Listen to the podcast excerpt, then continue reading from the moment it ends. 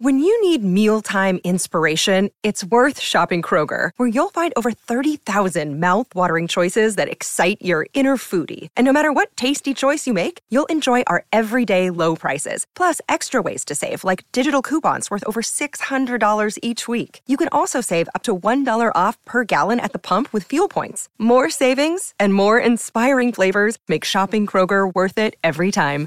Kroger, fresh for everyone. Fuel restrictions apply. I am so aware that he's beside me and like, oh, he's breathing. Any slight movement, like I'm like, oh, I'm I'm, I'm up. Welcome to How To. I'm Carvell Wallace. This is the second of a two-part series on sleep and how to get more of it. Last week we met Vanessa, a radio host and entrepreneur who has been struggling with symptoms of insomnia for years. I just remember having sleeping issues when I was younger, but not so much because of anxiety, but I think more of excitement. But eventually I would fall asleep. It was probably university days where I started really noticing okay, like it's getting tougher for me to fall asleep. Right. Yeah. Over the years, she's developed some coping strategies like wearing earplugs to drown out the noise, using mantras to convince herself that she's safe and secure, or just creating a cozy sleep environment. And yet, when her partner stays the night, all bets are off. I get really stressed out about not being able to sleep. And then I think also it's the anticipation of, oh, my partner is going to be staying over with me. Mm. Um, and I just really need to get a good rest. And then I don't. And then it's so frustrating. yeah. yeah. And then that's when I sometimes um, end up moving to my couch where I know I can at least get like a good couple hours of, of shut eye before I have to get up and go to work and stuff. Here's what we know sleep is objectively worse when you share the bed. About 30% of a night's disturbances can be attributed to a bed partner. And if that partner is a snorer, well, then they can be blamed for about half of the night's disturbances. But then sleeping with a partner also has its advantages. You get to be close to the person you love, you get to cuddle, you get to see them first thing in the morning, you get to feel warm and sometimes safe next to them. So forget what the science says. Many of us simply want to be in bed together. So, how can we make that better? Well, that's where Dr. Wendy Troxel comes in. I became interested in sleep because I've always been interested in why close relationships matter for health.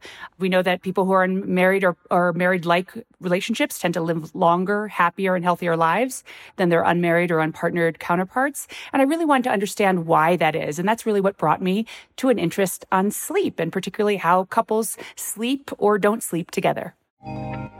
Dr. Troxel is the author of Sharing the Covers Every Couple's Guide to Better Sleep.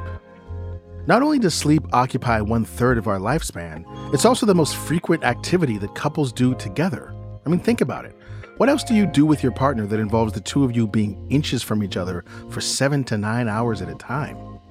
There's a lot of stigma attached to, oh my gosh, like you automatically should just be sleeping blissfully yeah. with your partner because you love him, right? And yeah. it doesn't always work that way. Sometimes yeah. there's an adjustment, um, and and I think that that's partly what what you're going through. And and and there are strategies. I've worked with many couples to sort of overcome those issues. This has been a problem that you have had to deal with on your own, and now you have a partner, and it still feels like it's still your problem, and your partner's just there to sort of like you know, kind of like help, support, but not necessarily that it's something you guys need to solve together. And maybe it is something that you need to solve together. It's a shared problem. Exactly. Because it's now a relationship problem. Yeah, I always say it's a we problem, not a you problem. So, on today's show, how to face this we problem together. And why, if you do decide to sleep apart, that doesn't mean your relationship is necessarily doomed. So, fluff up your pillow and make yourself comfortable. We'll be right back.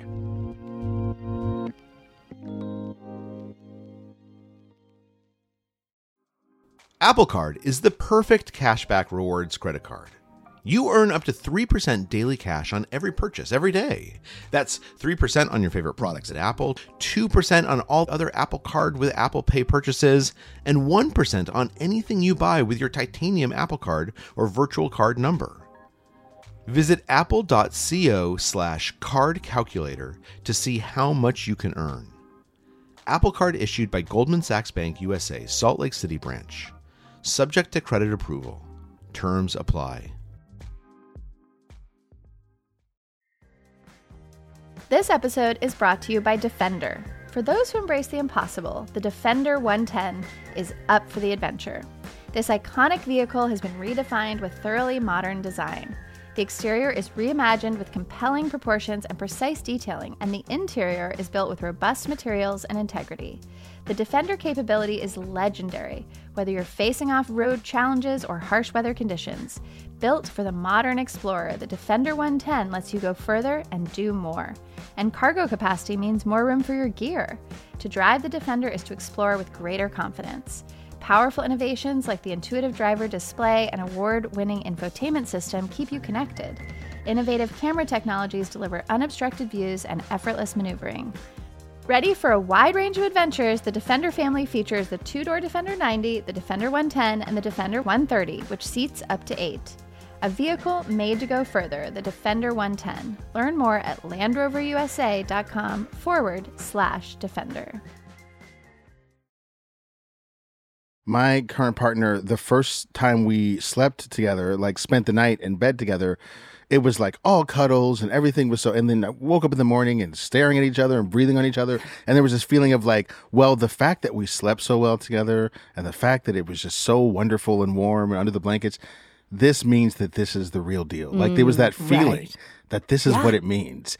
And then as things progressed and we get annoyed with each other and it's like one of, one of us wants to stay up, you know, like until 3 a.m. reading, the other one needs to write and people are snoring. it's like, it feels like it's the breaking of that magic bond. And I guess I'm wondering a little bit, what is the history of sleeping together as a metaphor for how real our love is? Is that like always been the thing or is that kind of a mm. newer thing in our evolution?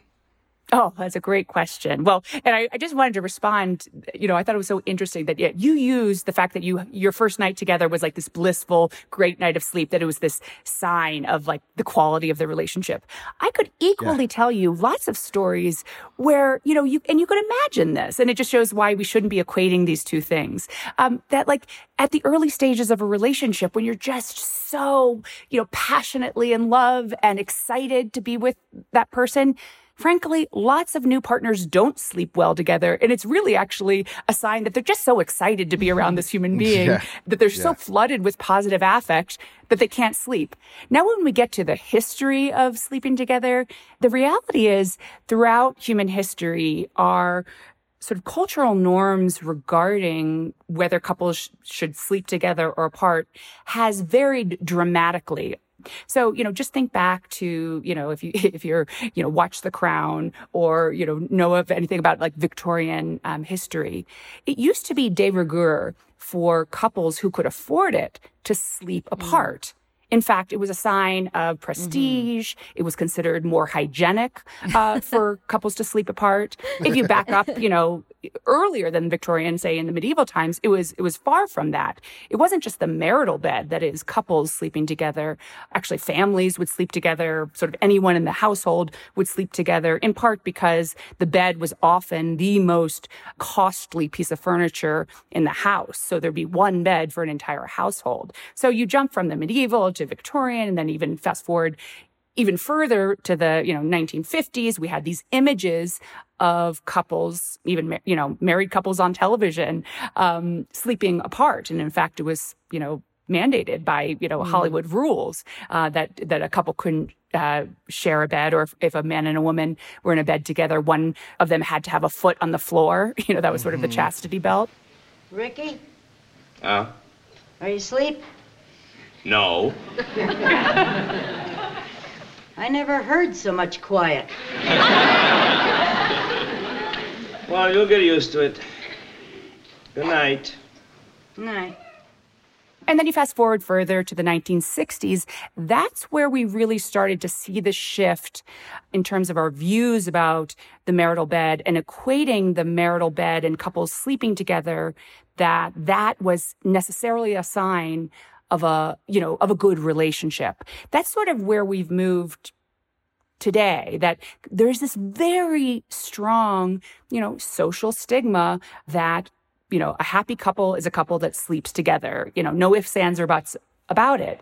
I feel like Vanessa, part of the what you talked about in your letter is that there's a difference of opinion between you and your partner about what sleeping apart means. Um, because I'm thinking like in my own experience, like we may feel like it's better for us to sleep apart, or one of us may feel that way. But mm-hmm. if the mm-hmm. other person feels abandoned, or this triggers their insecurities, or this triggers their feeling of being like sort of set aside, then we have a problem that we have to work through. And I'm mm-hmm. wondering if that comes up in your relationship that you and your partner have different beliefs about what it means to sleep apart. I remember one conversation we had a few months ago um, where uh, we were talking about just you know, couples sleeping apart. And I wanted to sort of gauge where he was at with that idea.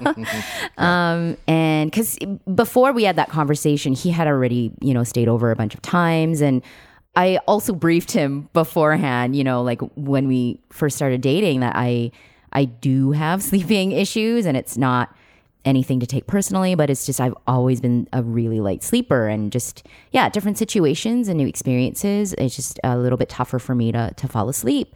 So he knew that part. And then when we were talking about couples sleeping apart, it just didn't sound like he was very um gung ho about that. and I mean, I think this is the thing is that, you know, uh, Dr. Troxel was just talking about, you know, the past and how there's a stigma, right? And when I'm thinking about, you know, our culture and TV shows and movies and stuff too, it always shows couples sleeping together and yeah. like really happy and really relaxed. And it's always like, not always, but they usually show it's like, it's a great experience. Oh, I'm done.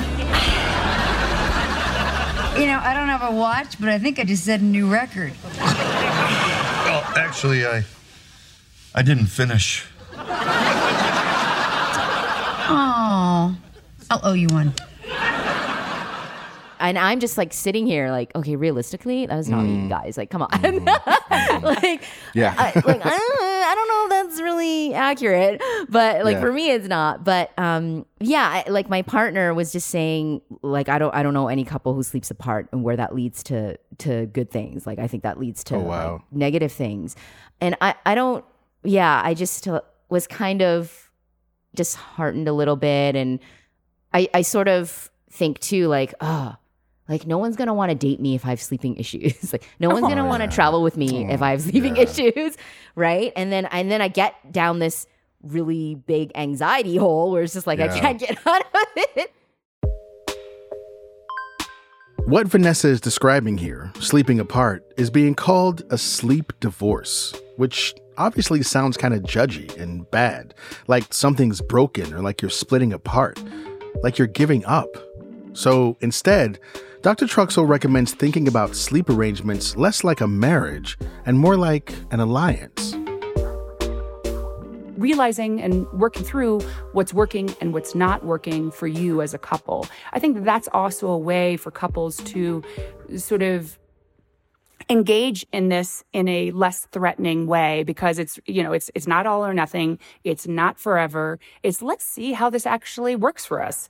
I think there's just that thought of oh what are people going to think if like mm-hmm. they know we sleep because I, I actually know mm. um, people in my life who they couples who have been together for a long time who sleep apart sometimes because it just works for their schedule. One has to get up earlier and doesn't want to make noise and disturb the other one right? Or right um, yeah, and it's fine. They're fine.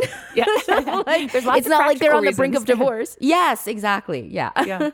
Well, what you described, Vanessa, is so sort of classic, and it's so important to really, you know, find mutually okay strategies and to really talk about it because his perspective is, well, I don't have any trouble sleeping and I kind of like, I really like sleeping with her and it's cozy and it's comfortable. And so the pressure around sleep, he just doesn't have it because he's a good sleeper. And mm-hmm. so that's really the challenge that, I, you know, I often face, help couples work through is that, that issue of the, you know, the person who's struggling with sleep, the reason he or she is even, you know, considering, you know, anything, including separate sleeping arrangements is because they're so desperate for sleep. And it's really yeah. hard for the person who's not suffering from insomnia to understand that level of desperation. So it easily can feel like a sense of abandonment or rejection or kind of like, well, but that's not how it should be done. I want to ask you a question, Vanessa, because my insecure ass would would be feeling very like I'd be feeling so guilty, like, oh, I'm the weird person who's like making us have to solve this thing. I don't want this to be a thing for everyone because I'm such a weirdo. Is that do you have that feeling on some level that like you've brought this messiness into what was like a normal place and that makes it hard for you? Like, I'm wondering if that resonates for you at all. yeah, being the one with the sleeping issue. yeah, yeah, that you're the one with the issue, even the yes. way you said that. Yeah. yeah, yeah, it totally does. And then this yeah. this goes back to what I was saying earlier, like you know, before I got back into you know this this dating journey, um, I yeah, I was just like thinking like, oh, nobody's gonna want to date me because mm-hmm. I'm gonna, my mm-hmm. sleeping issues are gonna come up at some point or another. And then what? Then what if we travel together? And then like oh, they're probably gonna want to stay over. And then and, and then me staying over at their place just brings on so much anxiety. And I'm just like, ah, like it's just so much easier if I wasn't in a relationship.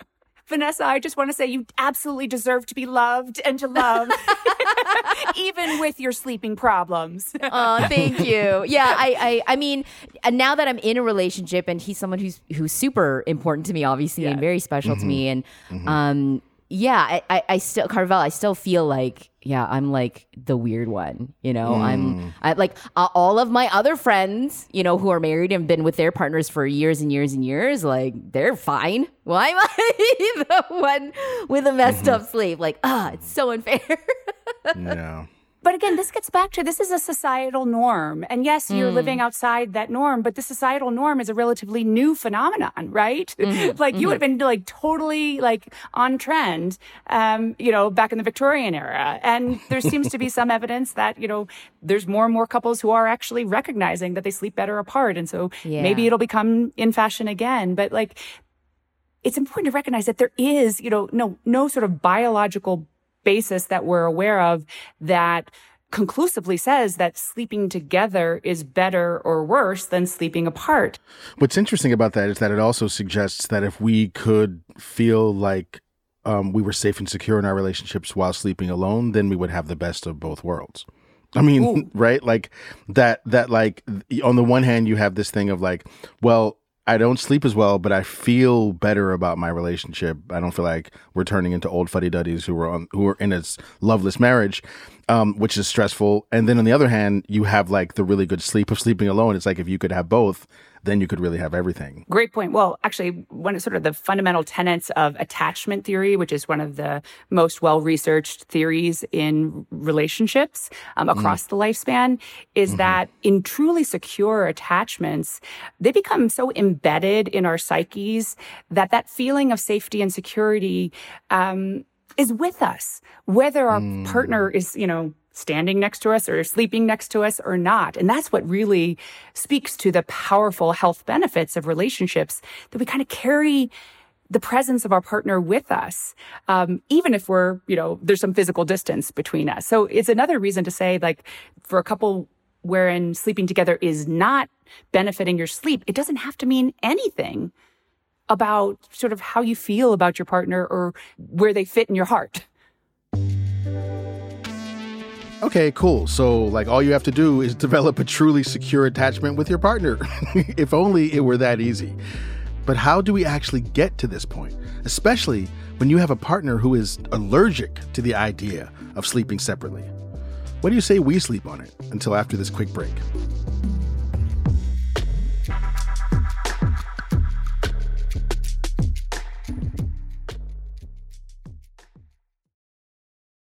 This episode is brought to you by Progressive Insurance. Hey, listeners, whether you love true crime or comedies, celebrity interviews, news, or even motivational speakers, you call the shots on what's in your podcast queue, right? And guess what? Now you can call the shots on your auto insurance too. Enter the Name Your Price tool from Progressive. The Name Your Price tool puts you in charge of your auto insurance by working just the way it sounds. You tell Progressive how much you want to pay for car insurance. Then they'll show you a variety of coverages that fit within your budget, giving you options. Now, that's something you'll want to press play on. It's easy to start a quote, and you'll be able to choose the best option for you fast. It's just one of the many ways you can save with Progressive Insurance. Quote today at progressive.com to try the Name Your Price tool for yourself and join over 28 million drivers who trust Progressive. Progressive Casualty Insurance Company and Affiliates. Price and coverage match limited by state law. On Death, Sex, and Money, we feature interviews with you, our community of listeners, getting honest about uncomfortable things. I developed an illness where it isn't safe for me to drive. A friend once said to me, Sex is like air. You don't think about it until you're not getting enough. This is a similar sort of thing if you just replace sex with driving. Listen to Death, Sex, and Money wherever you get podcasts. We're back with Vanessa and Dr. Troxel, author of Sharing the Covers Every Couple's Guide to Better Sleep. In her book, Dr. Troxel has what she calls pillow talk primers that help couples open up about their underlying beliefs about sleeping arrangements. First of all, the purpose of these is really to kind of take back the night for couples. Whether or not you choose to sleep together, we as a society and as many couples um, are really forsaking that critical time that can be, you know, really quality time spent together before either partner falls asleep. You know, like even, you know, whether you sleep together or not, there's that time in bed before you go to bed. And so often now couples are like scrolling through their phones independently instead of sharing that really sacred, quiet time with their spouse or partner. Some of the strategies that I talk about um, in terms of priming the conversation about, you know, what's working and what's not working when it comes to the bedroom, particularly with regards to our sleep. Um, it's, you know, first of all, talking about your expectations about you know the bed and the marital bed and you know what did your parents do did you you know sleep with a sibling um, or did you share a room with a sibling growing up? Kind of talking about our own values and expectations and where they came from. That's sort of a non-threatening way just to sort of open the dialogue around the shared sleep space. Again because we don't have great strategies for doing so. Another exercise that I talk about in my book that I think is really useful uh, just because it has both, you know, pro relationship benefits and also potential sleep benefits is an exercise called the high low compliment technique. And it's a really simple and short exercise that couples can engage in at night where you first take turns in sharing some high or something good that happened in your day, something low or something not so good that happened, and then paying your partner a compliment or saying something that you appreciate about them. The reason why I say this is, can have both pro relationship and sleep benefits is that we know that anything that we do that um, increases emotional disclosure. Um, that's good for relationships. It's also good for sleep. So as you share about your day, that can benefit both. Expressing gratitude is also good for your sleep. It's also good for your mood. And anything mm. you do to boost your mood, particularly prior to bedtime, is also good uh, for your sleep as well as your relationships. So it's just a simple strategy that couples can engage in at night to again take back the night to use that sacred time together, even if you choose eventually to go separate ways, to really connect and share something meaningful with each other. Vanessa, does this sound like stuff that you think might be helpful in your situation? And you can be honest. yes. Like, yeah. Yes, absolutely. Did I just cure I, your when, problem? I hope. Yeah. I oh gosh, I wish. I wish. Right. In an Got hour, it. I'm like, oh Done. wow, I can sleep now. I hope you fall asleep on the podcast. I hope we just end on the sound of you snoring. Yeah. Right. If you don't hear me, that, that means you know I'm. I've I'm that asleep. good. Yeah. Totally. um. No, I I love that a lot, and and I love how you said it. Just it's so simple, but can be so beneficial. Um, and I, I definitely think my my partner is very open to um, having a conversation about this and solving the you know this thing together. He's been really really patient with you know me explaining you know my my sleep hygiene is really important to me right yeah. like what i yeah. need to do my downtime that i need before i go to bed like that's super important to me and he knows that he's you know tried to be really helpful which is super sweet like he'll read me bedtime stories, like kid stories, which I love. Aww. Uh, so it's not just me by myself yeah. uh, and stressing out about it and not being able to sleep. But yeah, I, I do. I love the high low thing that the strategy that you were just talking about. So if if people do end up sleeping apart, which I, I hope we have thoroughly destigmatized in the in the space of this podcast, but if people do end up sleeping apart, What other advice do you have for, I guess, maintaining connection, especially around touch and cuddling and that feeling? if you're not going to share, you know, the full night together, making sure that you schedule time um, to cuddle, um, to just be close with each other, to have sex, all of which actually, you know, there actually could be some physiological and sleep benefits. Um, of that type of, you know, physical closeness. The research is still emerging, but we certainly know that there are psychological benefits. It's one of the reasons why close relationships are health protective that you know physical touch and intimacy really does um, satisfy both our emotional needs and also um, can produce this calming response in our body which is uh, sort of really good for our physical health as well and if you're experiencing feelings like abandonment and you really, you're somebody who really does benefit from sharing a bed and having that closeness with another person, you know, really exploring that with your partner. And maybe, you know, sleeping apart is not the choice for you as a couple. Or you know depending on the nature of the problem it might be you know separate twin beds that are pushed together, which allows, you know, for each partner to have sort of their own sleeping space, but it sort of has the appearance of a king size bed. This is called the Scandinavian method. Um, that allows for sort of the convenience of closeness when you want to be close, um, but then sort of rolling apart and having your mm. own individualized mattress and bedding in case your partner is a sheet stealer or tosses and turns. you know, these kind mm. of issues mm-hmm. that might sort of compensate and sort of give you the benefits of still sharing the, you know, proximal physical space, but also having your individualized space. And then also, as I said to Vanessa, sometimes it's about trying out new strategies on a very much experimental or trial basis because it's when we think that things are going to be mm-hmm. permanent mm-hmm. that it really yeah. activates those sort of triggers for abandonment yeah. um, that you know from yeah. childhood or whatnot if you do it in a really non-threatening way of like we're just trying this out it's much less threatening mm-hmm.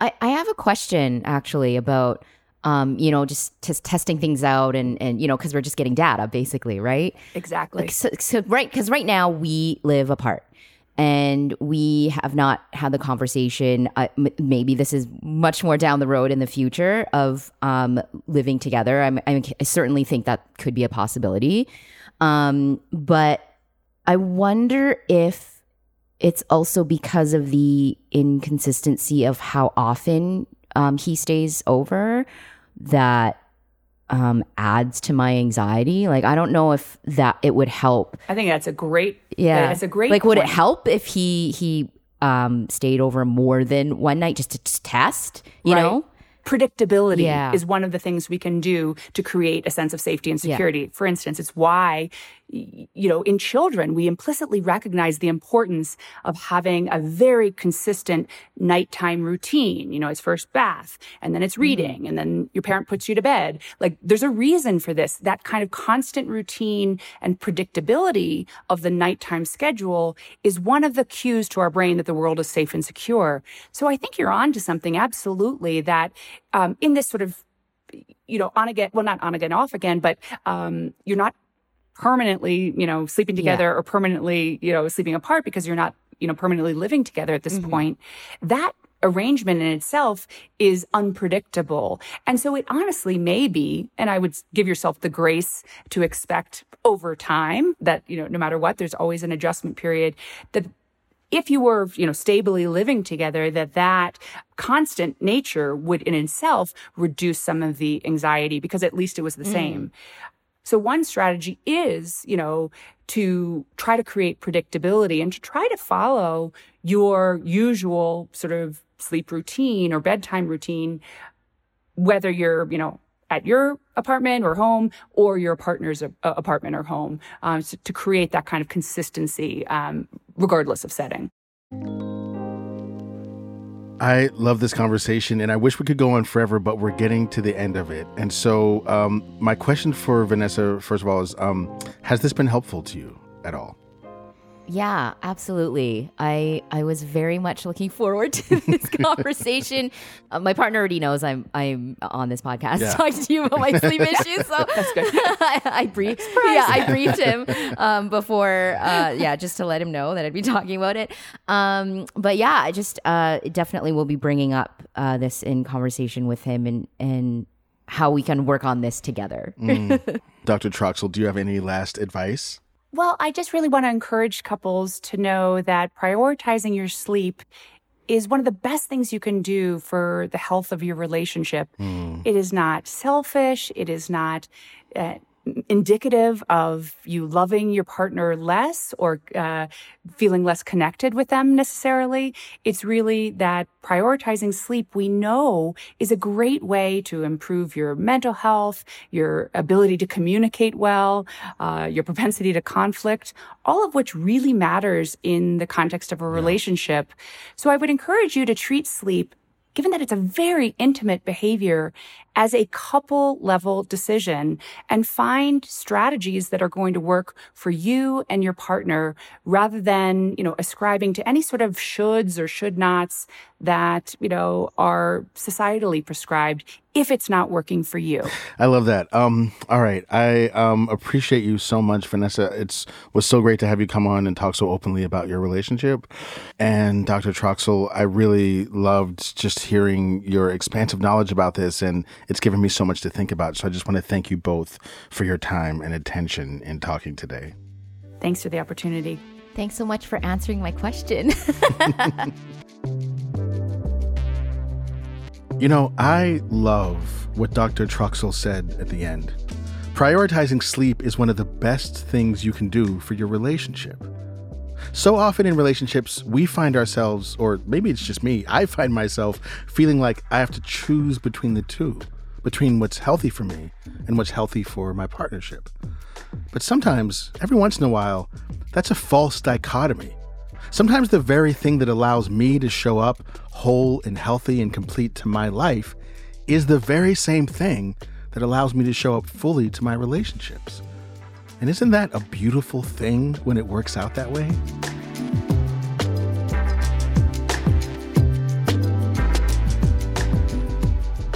Thanks again to Vanessa for lying on the couch and sharing all of this with us.